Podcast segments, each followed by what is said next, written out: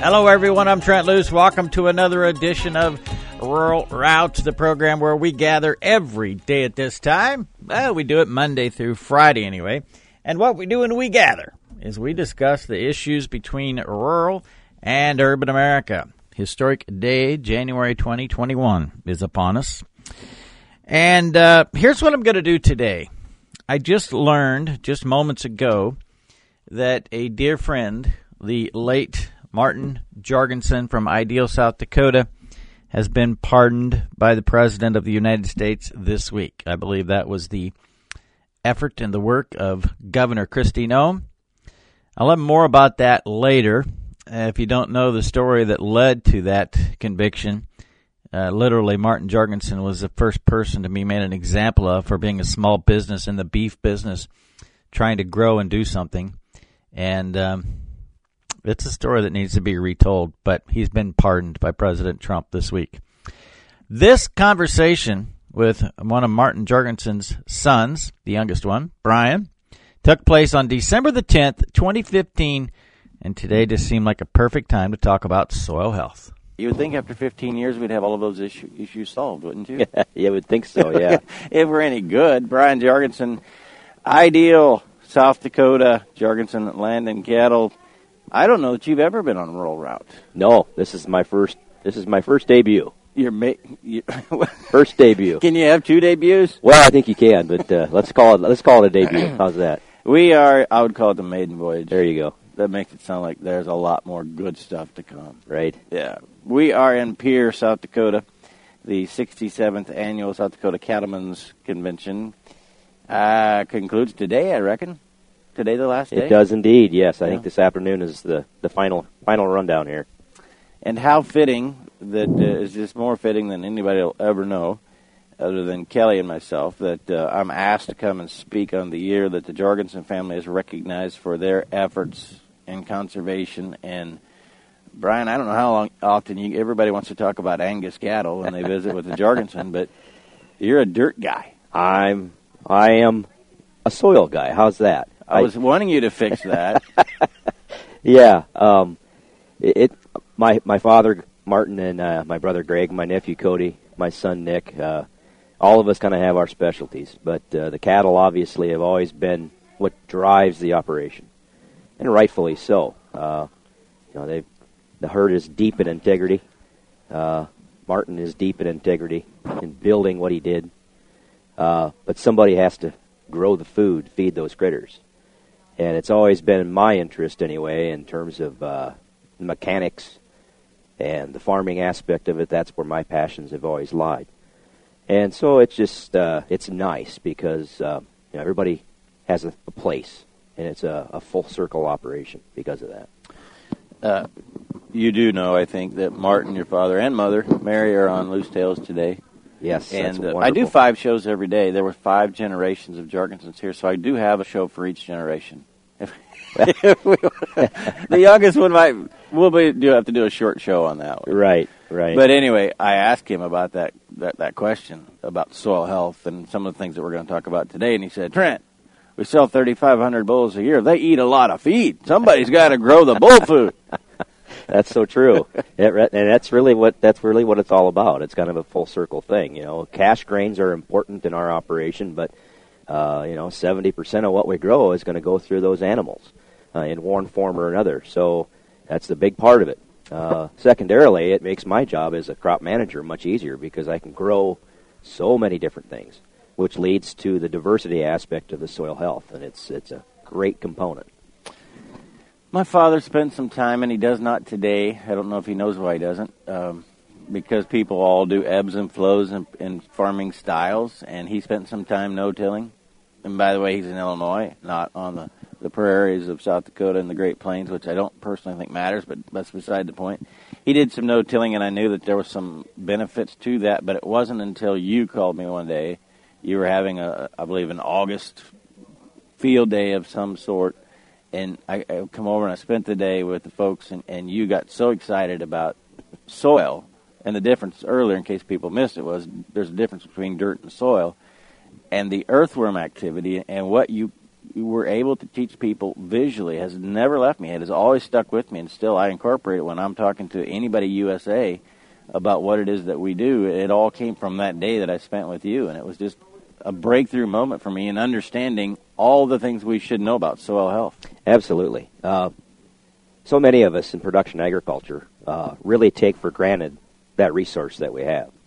And until we really understand that it is a living biological system, that once you understand that, it's extremely humbling because you, you realize that there's there's so much power in that system, and it's God given, and it's been there since for millennia, much much longer than we have, and all we've done is come in and screw it up, frankly, um, over the years. And so, if you can get that in your mind and understand that it is a living system and that it needs to be managed and it needs to be nurtured, and if you do that, it will provide for you very very effectively uh, and for many generations. Through adversity. Through Drought adversity. becomes something that is easier to manage through when that soil health is there. Yes. The greatest teacher I had was the native prairie system. And just observing it and how it works through all those complexities, whether it's hot and dry or cold and wet, uh, it doesn't really matter. It somehow seems to survive all of those conditions. And it flourishes. Uh, and if you manage it properly, it, it feeds us. Uh, if you don't, it blows away and becomes a desert. And we've seen that happen over history uh, in, in other countries. The Arab countries, for example, thousands of years ago, were wealthy countries because they had an agricultural base. Well, through cultivation, they lost their soils. Mm-hmm. They eroded away, and now they're a desert. And now they have to depend on something else to provide them food, or somebody else to provide them food. And we really are here uh, only a breath away from doing the same thing. At the same time, I use this as an example of the progress that we have made because I think that every person who tends to the soil still could learn more. We all can learn more every day. But during the 30s, we had drought, we had high temperatures, we had high winds, and we all know that we had soil erosion and environmental devastation, unlike we've seen in the history of this country. But few people really have taken the time to stop and look that from 2000 to 2007, and then the extreme year in 2012, we had less measurable precipitation in that 12 year period of time than occurred during the dirty 30s. That is absolutely right. And there is some gratification in that, in that we have made some steps to improve. If we today were still farming like we did in the 1920s and 1930s, we would be depending on somebody else to provide us food because our soil simply would be gone. And so there's, over the years, there's been a lot of effort. Since the 1950s, there's been a lot of efforts to conserve. Were they always the right things to do? Not necessarily, but as we go along, we've gained more and more of an understanding of how to manage that properly and still make a living on it. And, and in the process, make the soils at least closer to what they used to be or what they should be. Mm-hmm. Uh, you were part as being recognized, the family for the Leopold Conservation Award. You put together a tremendous, maybe five minute video piece. Yeah. Um, I love that the, your breakthrough moment Yeah. when it really hit you. I'd like you to share that story. Sure. Yeah, the aha moment, I call it. Uh, well, you know, I grew up cultivating. I mean, tilling was part of part of the way we operate. Uh, and so one of the things as we transcended from summer fallow, which was dirt black fallow, to winter wheat, you know, that's that was probably the one devastating thing that we did. It was very obvious to me early on that that was a devastating event. You were basically killing the soil. Be- It became dirt. So as we transcended into the uh, mid 80s, we started looking for equipment that were less destructive, at least in our eyes, less destructive. And one of those pieces of equipment was a what we called a noble blade, ostensibly was a five foot V-shaped plow that ran horizontally in underneath the soil surface, and basically sheared it up and away from its parent material, but it left the top virtually untouched. In other words, all the residues were still on the top, which looked like to me a, a very effective way of pre- preserving the topsoil, but yet killing the weeds and killing the, the growth that was there. But as we got to looking at it, and one day I was just frustrated because we're spending all this time and effort undercutting all this material. And I got out and looked, and I, I looked at a clod of soil that happened to be flipped up and over, and there was a whole litany of wormholes and organic material, and it was just a beautiful piece of soil. And at that moment, I realized all those macropores and all those micropores that were there were now sheared away from the rest of the soil beneath it. And I just started thinking, where's the water going to go? Mm-hmm. Well, obviously, you know, it, it isn't going to go. It's going to fill up that four inch profile and then it's going to wash away. And it was at that moment that, in my mind anyway, that uh, we needed to make a change. And uh, literally, I took that clump of dirt to my dad and said, Dad, look at this. You see these wormholes? I, I cut all those off. Where's this water going to go now? We got to make a change. And we literally put that thing in the trees and took the tires off it. And uh, what year was that? Uh, it was probably in 1987 or 88, somewhere in that range. The funny part about that story, when I was in Maryland this week on Monday, there were people asking me, and why do you farmers in the plains put your equipment in the trees when you're done with it? Brad Jorgensen, Jorgensen Land and Cattle, recipients of the Leopold Conservation Award at the South Dakota Cattlemen's Convention in 2015. It's 2021. I know that. Brian Jorgensen ahead more on Rural Route. Welcome back to Rural Route. I'm Trent Loos, Brian Jorgensen sitting alongside. Are you typically here doing this kind of thing, Brian? Like people are wondering what's wrong? Is he going crazy? like, yeah, that's common. Yeah, it's common. Pull that People- deal right on top of you there. There, how's that? Uh, you know, um, reminding people we're at the South Dakota Cattlemen's 67th Annual Convention in Pierre. Your first one. It's my first one. Yeah, I've never really had a reason to come. No interest in coming. and uh, there, there's a lot of many neat things. We talked about a video. We're going to talk more about the video. We're going to talk more about soil health. But I am absolutely, you know, the most inspiring thing of this week for me, What's that? Martin and Mary Jorgensen running around here dancing and inviting people to. Do you know that they're inviting the world to the 70th wedding anniversary next July in Ideal, South Dakota? Well, that's great. Uh, I hope they do. Uh, that's you stop and think about that, Trent. That's an amazing feat. Uh, I personally, I don't know how if, if my wife could stand me for seventy years. I think she'd probably kill me before then. But what a what an achievement! What a what a couple they are. It's just an amazing thing to have them in our operation. We're so blessed. It's just fun to watch them. You know, it, it it's funny how your your life transcends from being a child of theirs, and then you kind of grow up and you Mhm. and all, all of a sudden they become your children, and you're taking care of them and guiding them and helping them. And but wow, it's so special. It really is. And uh, while we're on that vein, can we talk about the, the writing that's taking place? Sure. Yeah, Oh, we can talk about that. I, for years, want, I didn't want to write the book, but I wanted to come up and just do a, a a- a big video repository of Martin Yeah. Jorgensen and all of the ideas that are in his head about. Most of his are, tend to be about breeding cattle, Most not of them, breeding yeah. a better corn plant. That's true. Yeah. But I just wanted to put that. together that series of videos with Martin Jorgensen. But fortunately, somebody's going to write a book. Right. You know, it came about. Uh, we've always Greg and I uh, over the years have talked about it, and my sisters. Uh, but it really didn't come to light until uh, the first year we had Thanksgiving in our new lodge, 2012, and the whole family, uh, all of my sisters, their kids, their grandkids, and it was an opportunity for mom and dad to see their entire, you know, all their kids, their whole family in one spot. And just sitting around the bar, and Dad was started telling stories Mhm. of, you know, some of some of my relations that don't get to see him often. We would ask him, you know, well, how did all this come about? You know, what did you do? So he started telling stories about the first bull that he bought and the the first first that he bought, stories that I had never heard, stories Really? that Greg had never heard. Really? And Greg and I looked at each other and, God, we have you ever heard this? No, no, I've never heard this. So that's when we, you know, we we got to capture this. We got to start. We got to find a way to to capture all these things that that we don't even know uh, for the generations to come to understand. Absolutely. And so uh, it was in Cincinnati a year ago. I had to do a, a talk down at the National No-Till Convention in Cincinnati, and I ran across uh, Susan Wensner, who is a a writer, freelance writer, that was doing an article on soil health with me. And I happened to ask her about it off the cuff. You know, do you know anybody who could write memoirs for my dad or do the do this deal? And she goes, yeah. I- she gave me a couple names, and both of those names kind of fell through because they were busy and they were they had kids in their life and they just didn't have the time to do it. And then she called me one day and she says, "You know, I don't know if you know Joe Roybal, but uh, he's he's no longer with Beef Magazine. He was there for 30 years." I said, "Oh, of course I know Joe, absolutely." She goes, "Well, you need to talk to him because I think he would do you a good job."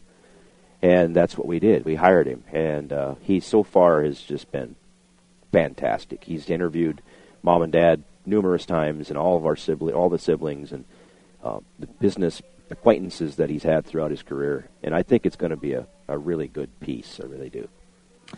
Yeah, and Joe's perfect not only because he knows the industry, he's great at research, but he's uh, retired, so to speak, from Right. beef. So he was trying to fill his days anyway. Yeah, it was almost like the Can't gods. wait till I hear from him on that one. But go ahead. yeah, yeah. I think it's going to be really good, and it's not something that we're doing uh, for profit. It's just a way of of documenting Sure. Martin's life. And of course, if you know my mother, um, she's extremely. She's always one of her passions has been collecting photos and putting together these enormous albums of the family and all the family history. So uh, he was probably initially overwhelmed with all the information that he got. Uh, you know, the pictures and the stories and all the all the heritage, clear back to probably five or six generations before Martin. Uh, so he's gonna he's got a lot of work ahead. a lot of sorting to. Oh do. man, yeah, Well, and then Martin addressed that last night, and we, even myself, we take it for granted because today we talk about data compiling and looking at EPDs or whatever the case may be. He was doing that in the 40s and 50s when it was pretty much done by longhand. Correct. Everything was written out. Yes, and I can remember as a kid that all the all the records were on these great big three foot by four foot cards, Mhm. and he'd have it was like a giant Excel, Excel spreadsheet is basically what it was, but it was written out, and of course all that stuff had to be transferred then to to paper. My mom, I don't know how many thousands and thousands and thousands of pages of paper that she did transferring data. That was our that was our data collection and, and management system at the time. It was I think she called done. them cow cards last night. Cow cards, yeah, exactly. And and so yeah, I mean, data collection for me has always been a norm uh, ever since I can remember. Everything we did, we documented somehow, whether or not we used that documentation to make decisions all the time. But the fact remained, we collected the data.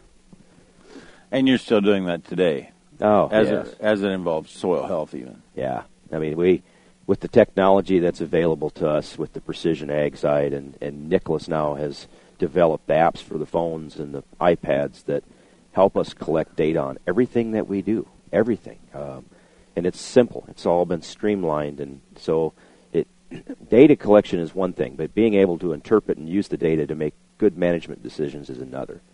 And I think that's what separates us is we've learned how, for the most part, to use that data to make better management decisions.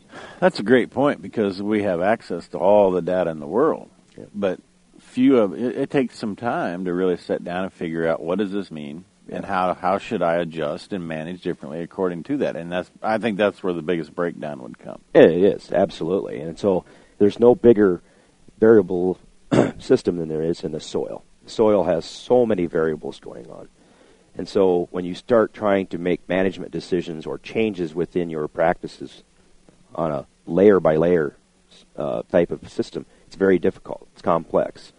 Every part of that field has a different soil type, and every soil type has a different characteristic. And learning how to manage those is is a difficult task. The technology has made it a lot easier. And then you factor in different soil types and knowing that you have 1 billion organisms in every teaspoon of soil, Isn't that an amazing? I just can't even get my head around that. I just repeat it like I know what I'm talking about, Yeah. but I have no idea what that means. That's, Yeah. that's a lot of living critters in your one teaspoon of soil. Yeah, yeah, yeah. You think about that, and it's an overwhelming thing to try and grasp. And but those are it, once you understand that, Trent. Once you under once you understand that there is a living system there, and that it has to be nurtured, then everything changes. If you can get your mind around that and how that system works, things begin to change. We become less dependent on the fertilizer dealers and less dependent on the herbicide people. Uh, things just start to happen naturally, and it's an amazing, amazing thing to watch. I don't have time to get into this properly, but we'll just set the stage. We got one minute. you, the other thing that you said that I think we need to really spend some time on, and you go across the three I states, including my father's place. There's not a fence left. Yeah. And so while I fully understand the segmentation that has taken place in agriculture, I've never really liked it. The diversity I think is coming back. But you made a, a great point on again on this video that everybody needs to watch is one thing we've been doing is building fences. Right. Yeah, it's counterintuitive, right? Uh, we should be farming fence row to fence row. Hell, that ground is worth thousand dollars or two thousand dollars an acre. Mhm. How can you afford to put fences on it? To me, I think it's it's part of that whole system to make it make it more fruitful, and we'll get into that. It's yeah, Fruitful. Perfect word. We do need to be fruitful. Brian Jorgensen, my guest. We are in Pierre, South Dakota. We'll take a break. We'll come back with much more. The Leopold Conservation Award winners for this year. More after this. Yeah, just as a reminder, this conversation with Brian Jorgensen did originally air in 2015, December the 10th, and we are bringing it to, I am bringing it to you today in the spirit of the late Martin Jorgensen, who we lost last year. Uh, speaking of Martin Jorgensen, nobody was more instrumental in bringing genetics and the importance of true genetics to the forefront. Artificial insemination across purebred breeds of cattle really can be traced back to his efforts and, in fact, a lawsuit against the American Angus Association to make it happen. Martin was always on the forefront when it comes to science and technology. That's why you see today the Jorgensen family working with genomics and a DNA fingerprint to determine exactly what's happening in terms of feed efficiency, meat quality, overall performance, and they'll be the first adapters of any type of innovation that comes along. Neogen is the organization working at shining a light on your genetic future. Details at neogen.com. Welcome back to Rural Route. I'm Trent Loos alongside Brian Jorgensen. The middle generation of the five generations that was present is present at South Dakota Cattlemen's Convention. The one missing is probably laying on a beach in Florida. yeah. I hope so. How does Greg Jorgensen, Jorgensen become a beach bum? I don't understand this. Well, you know, that's interesting. Uh, I guess age has something to do with that. He's he's coming up in year. I can pick on him because he is my older brother, uh, thirteen years my elder. Uh, so yeah, but uh, he plays a huge role in what he does down there. I mean, uh, if you know anything about our lease program, and I'm not an expert on it, but I do know this. Uh, we have to have an out for those bulls. There has to be a finish line. There has to be a uh, an end game for those bulls. Let me help you just a minute. The the bull lease program, you you have yearling bulls, two year old bulls, lease them out to folks for a breeding season, Right. ninety days. By the way, I have two of them myself. Yeah. Uh, then you get them back Right. and then sell them into what you're about Yeah. to describe. I just want to bring people up. Sure. The Gulf State markets, uh, that's where they want older, more mature bulls, 30 month of age or older bulls. And there's reasons for that. It's, uh, you would think that the southern country would, you know, they have tons of grass and they, you know, because of that, the grass isn't nearly as good or nutrient dense as it is up here. So they have to eat a lot of grass to, to hold their condition.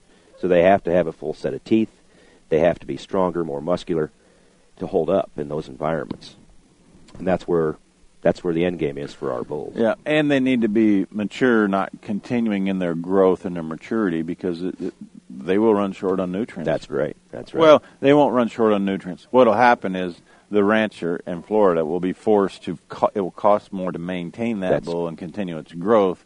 Otherwise, they'll fall behind, and alligator eat them. and there's not much profit in alligator eating a bull. that's that's exactly right. And what we're finding out is that our bulls are lasting much longer down there than than we anticipated. Mhm. In fact, my brother Greg will go to auctions and just kind of meet people and see. And every once in a while, he'll see bulls that come in the ring that have our brand on them, and they might be five, six, seven years old. Since they've been down there, that means they're eight or nine years old. That's pretty amazing. yeah, it is. So, Yeah. It's a lot of alligator dodging. But yeah, we need him down there, and he's an important part. I mean, he'll be we'll be shipping roughly twenty to twenty five pot loads of bulls down there in the next month or two. So uh, it's very important for us to keep that pipeline moving. Yeah, absolutely. I just wanted to touch on that. All right, before we went to the break, we talked about how important it is that we get fences back on our crop fields. Right. So once you understand how the soil system works and that you need to have for as long a period of time as you possibly can a living root system. If you study native prairies, you'll understand that they have a living root system 365 days a year. In our culture of cropping systems, we don't have that. Once you take the crop off, there's nothing left in the soil system to host the biological activity that's there. And as you build more and more biological activity through no-till systems and diverse crop rotations, you've got to be able to sustain the biological component that you've created. And one of the ways to do that is cover crops. So we put in cover crops after winter wheat, and what the cover crops are doing is extending the period of time that we have a root system, thereby creating a host environment for the biology. But that biology then is going to capture any of the excess nutrients that are left in that soil that the mm-hmm. crop before it did not use. And when you utilize it, you capture it. You keep it from moving into the water systems or off, you know, into the streams. So you're you're capturing the nutrient and you're cycling it and creating carbon. And that's really what we're doing. We're taking sunlight energy, and making sugar, going to a carbon. And that's what we do. And the longer we have a root system in the soil, the more efficient that system begins. Cattle now make that component even more efficient because they're consuming those residues and then cycling that nutrient right back out on the soil. Breaks it's not it leaving the system. Breaks it down so that it can be more readily available. Exactly. Because a corn leaf laying there will at some point sure it will decay and become part of those nutrients, but a cow makes it happen Bam. like that. And you know, and I know the rumen is the most amazing it organ. It any, absolutely is. The cow itself is an amazing creature. What she can do, she can eat virtually anything you put before her and convert it to energy. It's mm. an and at the same time be a beneficial component of the soil system. And that's why we're building fences. To take some of the pressure off the native prairies and get more efficiency out of those soils. I have to tell you, Brian, driving around, uh, not only in the Great Plains, but all around the country, in the fall of 2015, I see more cover crops on bean fields in particular than I've ever ever seen. That's a good so, thing. So I think it's coming. It is, and it's this whole soil health thing is the momentum is there. I, you know, I started no-tilling in the 1980s, and it took forever for no-till to really grasp and take hold. Uh, today in South Dakota, 46% of the arable acres are no-till. Really? Yeah, and that's a great thing. Cover crops now are coming on much more uh, much quicker than the no-till ever did, and that's awesome because once people start to understand how they work mm-hmm. and the value that they bring back, we're not going to be able to grow them every year, but when we do, they're going to do so many good things for the soil. If you don't have a cover crop in 2015, it was your fault. That's right. Exactly. Because that extended fall gave you the opportunity. Yes. Yes. Uh, back up a minute. While that sounds like a good deal, 46% of the tillable soil in South Dakota you got to be asking yourself, wait a minute, with what I've learned since 1988, it should be 96%. It should be. Uh, but there again, that's a culture. And you talked about the three I states mm-hmm. and where your dad is and where, where you, your, roots, your roots are. That's a culture. And compound that with the policies that we've got, the Farm Bill, the technologies that we have, the Roundup Ready technology, all those things have led to a very sim- simple culture. It's an easy culture. anybody can grow corn and beans. I mean, if, if, if you're half an idiot, you can grow corn and beans today. It's that easy. you're making friends in Iowa now, well, Brian. Way to go. You, but they need to hear this because what's happening and all these things, all these problems that they're seeing, the diseases, the, the, the soil nematode problems, uh, all the fungal problems, all those are coming into play because Mother Nature doesn't like that system. And Mother Nature, I guarantee you, will win. Mm-hmm. So you can keep throwing the technology at it, but at the end of the day, Mother Nature's going to say, uh-uh, no, that's not going to work. But that was not an anti-technology statement. No, it was not an anti-technology statement. You're saying don't use it as a crutch. That's right. If you become reliant on it because it's an easy system, mm-hmm. and look at our entire market systems now, a corn bean system. We've taken wheat out of the equation. Uh, you know, we've lost our diversity. Until we get that back, uh, it, there's going to be some some hell to pay somewhere along the line. And I think there's a lot of people now that are starting to realize the importance of that in the soil system. and that's why they're bringing the cover crops back in so quickly. And a lot of people, again, we're picking on three I states because these are the messages I hear. Uh, well, you know that works in the Dakotas, but in uh, central Illinois, we've got a hard pan, and we've got to break up that hard pan, or the water can't get away because we got 46 inches of water a year. Yeah. You in South Dakota, you've only got 15 on a good Right. year. Right. Well, my answer to that is always this: before your soils were ever cultured, there was prairie, there was grass, or there was timber. That's as simple as that. And Mother Nature managed that system so it never flooded, it never eroded. So, it, why can't we get back to a system like that? That's not totally fair because um, while, while I agree with your premise, we've also done things to create dams to change the flow Sure. that makes those because we want to have well we want to ship our crops down Sure. the Mississippi River and we're not being critical of these things we're just saying make sure we look at the whole picture. Sure, and I, I don't deny that. But what I'm saying is, from the soil's perspective, the less you disturb that soil Mhm. and the more diverse uh, crop you have in that soil, the healthier it's going to get. And it begins to mitigate all those problems on its own, whether it's waterlogged, hard pan, all those issues tend to slowly go away. Is it easy? Heck no. It's not an easy thing. It takes perseverance. It takes years to get that soil back to a, a, a good, healthy state. Takes years and Mother Nature, as you said earlier, always wins. Even when she doesn't win the big big bowl, she get, gets a lot of first downs that you didn't plan on her getting that make you readjust for this given year because no two years weather is the same. It's we have the same. averages, but we have the same. never the same. And Mother Nature always has a tendency to throw curveballs at you, and you have to learn to work, work with it instead of against it. So, uh, where where are we at in this?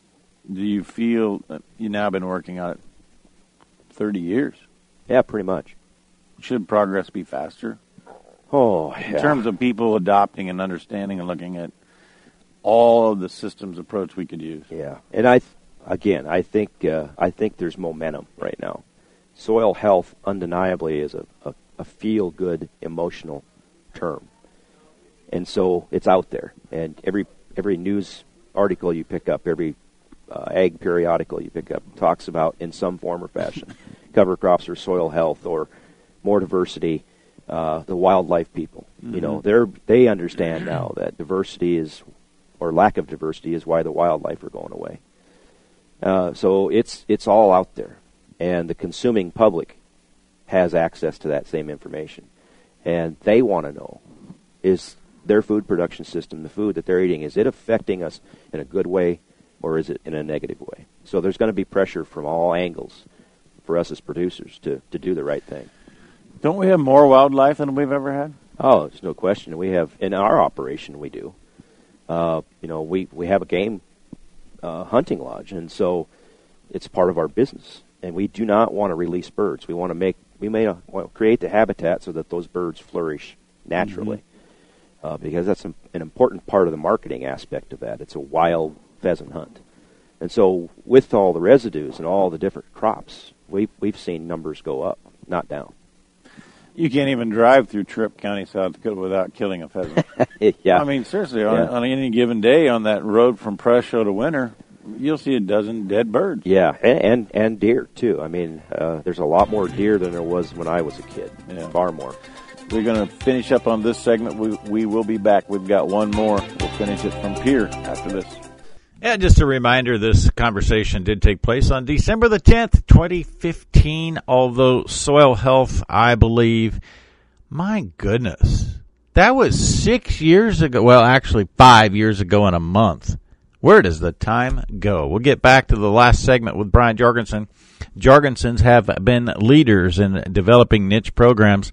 Lone Creek Cattle Company, although the overall concept is quite different, the Piedmontese cattle and the certified Piedmontese system, the quality of beef that we're striving for here is tenderness. The myostatin gene is present. It's an inactive state of the myostatin gene that allows for rapid muscle growth and tender beef. At the end of the day, it's the tender beef that gets people coming back to certified Piedmontese.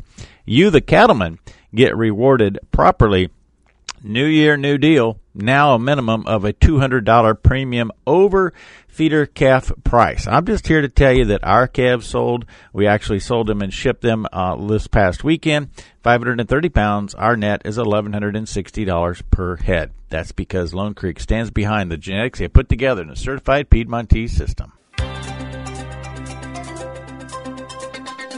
Welcome back to Rural Route. I'm Trent Loos with the 2015 Leopold Conservation Award recipient, Brian Jorgensen. One part of the spoke, one spoke in the wheel. yeah. What about the Leopold Conservation Award? Tell us about that itself. You know, uh, up until about four years ago, I really didn't know much about the Leopold uh, Award. And Dean Barry Dunn approached me uh, four or five years ago and says, "You know, you need to uh, you need to look into this. You need to apply for it." He says, "You guys fit the model. You fit what it's all about." And so I started looking into it. And uh, Aldo Leopold was a, a true conservationist, and he had vision very similar to what my dad would have had, mm-hmm. you know, uh, in terms of what he did in the genetic side. But Aldo Leopold had visions of uh, of conserving the soil in ways that you know most people didn't understand at the time. At the time, you know, the technology was till, till, till, plow, plow, plow. But he saw early, uh, like 1900. Yeah, early 1900s, okay, 1920s. Right. Uh, and so he saw the devastation coming and decided to create, you know, all this. This he tried to document all the knowledge that he had, and he went all over the world uh, and and watched and observed different practices, and uh, so it's really all about preserving the soil, whether it's native prairies or the cropland or whatever. It's just it's about doing things that uh, God intended it to, to be done, and it's really it's kind of a religious. To me, it's kind of a religious thing because you become part of the soil, which is God's creation, mm-hmm. and, it, it, you learn how to take care of it in such a way that He would want that. And uh, sounds kind of corny in a way, but that's how I view it. I don't know if they get um, enough recognition or awareness to what's going on. I think part of that is sometimes they've uh, partnered with people that we wonder if they really have the best interest of agriculture at heart. Yeah, that's that's true. Uh, and, and South Dakota here, I think it's a strong organization. Of course, with the Grasslands Coalition, uh, their objective is to preserve the native prairie system, and so it's a really it's a good fit. Uh, but I think what you just said, though, there's a lot of organizations out there that understand the importance of that conservation. Uh, it's it's part of being sustainable for multiple generations, and if they don't play a part of that, then they're going to be someday they're going to be out. Um, so, conservation has become, I think, in the forefront of most most people in agriculture anyway, that are either in uh, providing services or actually working the soil conservation is in the forefront now. Outside of the world of agriculture, people who want to talk about conservation usually take preservation and hijack conservation because conservation is, as Theodore Roosevelt envisioned it, utilizing the resource, but managing the resource and continue to make it better. We seem to have this notion growing outside of the agricultural circles that if we just put it into a museum or make it into a park and nobody can go touch it, it'll be better. No, and that's we know how to manage it. That's exactly right, and that's that was one of the things that Aldo Leopold talked about is being able to make a living on the soil because that's what we're here to do. And but we need to do it in such a way that everything wins. The soils win, you win, and society in general wins. And that's those are the practices that uh, make up what we do. So many people always want to use the uh, the migration of the buffalo and the great prairie, great land prairies. How how do you factor that into what that meant for soil health, and is there anything that we can learn from that today? Oh, yeah, I mean that's again that's a, a Mother Nature's system of if you want to call it what we call it today, mob grazing, and that's what the buffalo did on the native prairie. They mob grazed it. They intensely grazed it hard, and they moved on. But in that time that they were there, they're eating down the vegetation, and they're cycling those nutrients right back into the soils. At the same time, they're planting all the seeds that have been left from the previous uh, seeding activity of whatever was there. So it's it was a perfect system. And so if you look at the grazing components of what we're doing, that's what we're trying to emulate. Uh, we're not there yet, but mob grazing and, and consuming the residues on the crop ground now Mm-hmm. is is very similar to what the buffalo would have done back in the day. So every acre of cropland that you have at Jorgensen Land and Cattle is can, there's a, a bo- bovine animal running over it. Uh, that's the goal. year? That's the goal. Uh, we're going to be a long time before we achieve that. I understand that about a third of our uh, cropland acres are leased acres from somebody else. Oh, sure. So it's very difficult for them to make them to make the investment of the fences and the waters, and it's a big investment. Uh, you know, where we've done it, it's uh, forty to fifty dollars, sixty dollars an acre. But if you amortize that over fifty years or hundred years, it's it's Mm-hmm. So really I saw the fence that you're putting up. Yeah. You're really kind of screwing up there, aren't you? because they're not sheep tight. no. And your whole message right here is at some point there'll be a cow and then there's going to be a sheep come along right behind that. Yeah, and you're exactly right. Um, we need some goats. We need some sheep. And I'm sitting here going, "Why am I saying this?" Because I don't want to who's going to hear this? So we're going to have all kinds of people calling and say, "Hey, we got some sheep." No, I. But you're right. Uh, just as there's diversity in the biological community of Mhm. the soil, and just as there's diversity in the crops and the plant species that we grow, we need to have diversity on the top side, consuming that because that's that's the next step. Uh, but we're probably not going to get there for a while. But you're right. That's that's part of the whole chain, how Mother Nature would intend it to be.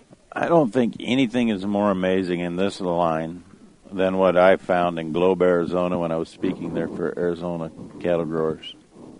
There's a in Globe there's a, a mine. And I don't remember now. I think it's copper mine. Doesn't matter what they're mining. On the north and this is in the middle of the desert. On the north edge of the globe there's this big mountain of mine tailings. Yeah. And a mine tailing is not it's dirt. Right. It's not soil. It's It is sterile. It has no value. It has zero biological activity.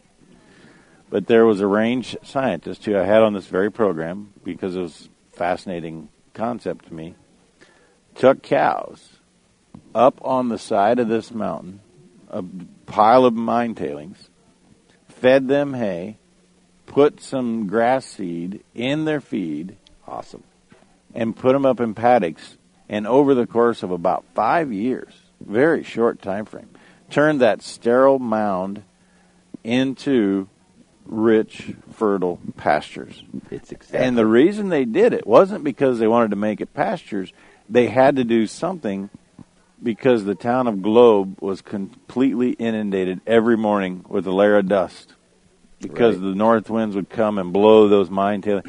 So they did it, but they used a cow, and simply everything you described fascinating. Yeah. to turn that into. If you're not familiar with that, it, it's just what an education of Yeah. what we can accomplish. Well, and we see people doing that, you know, especially up in the northern climates, uh, in Canada and in North Dakota as well. They do a lot of winter grazing, uh, where they strip graze. So they instead of going out and cutting up, cutting the hay and baling it up, Mm-hmm. they cut it and just leave it lay.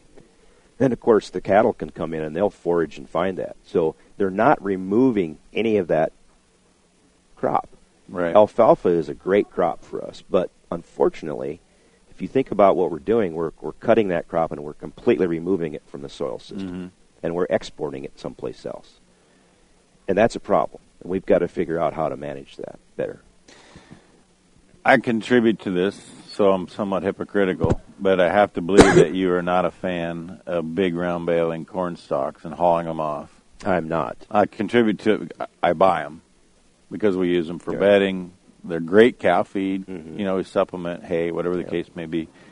But if you just, I always just think about that. Why would you do that? And Yeah. more and more people are doing it. Yeah. Well, it's economic. There's no question that you know, if you have uh, three dollar corn, you've got to do things to make make, make Absolutely. money. But at the end of the day, you're robbing Peter to pay Paul.